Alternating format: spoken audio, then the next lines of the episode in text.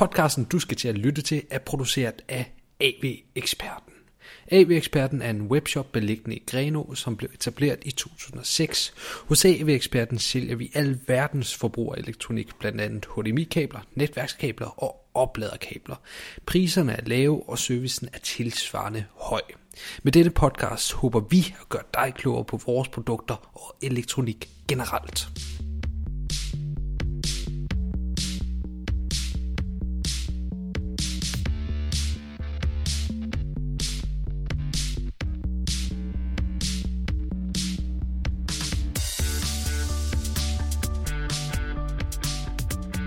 Du lytter til Hjælp til Elektronik, en podcast med gode tips og nyttige informationer om elektronisk udstyr. I dag der handler det om iPhone-kabler og iPhone-opladere. Faktisk så skal vi tale om noget lettere futuristisk, nemlig den trådløse oplader senere i udsendelsen. Med et iPhone-kabel, der kan du ikke så overraskende få strøm fra din oplader til din iPhone.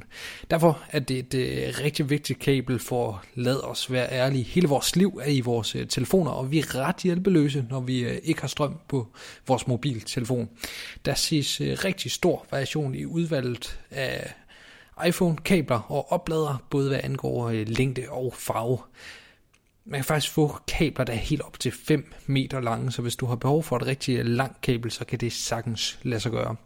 Der findes også trådløse oplader, og det er noget, der overgår lidt min fantasi og fatteevne. Jeg fatter simpelthen ikke, hvordan det kan lade sig gøre. Selve tanken om trådløs strøm er ingenlunde ny, selvom det hele virker så øh, futuristisk, som det nogle gange gør. For 100 år siden, der fantaserede Nikola Tesla om at dele trådløs strøm med folket via et stort øh, Tesla-tårn. Desværre så fungerede øh, konceptet rigtig dårligt i praksis for øh, den kære Tesla, men ikke desto mindre så har teorien haft rigtig stor betydning for vores tids øh, trådløse opladningsteknologi.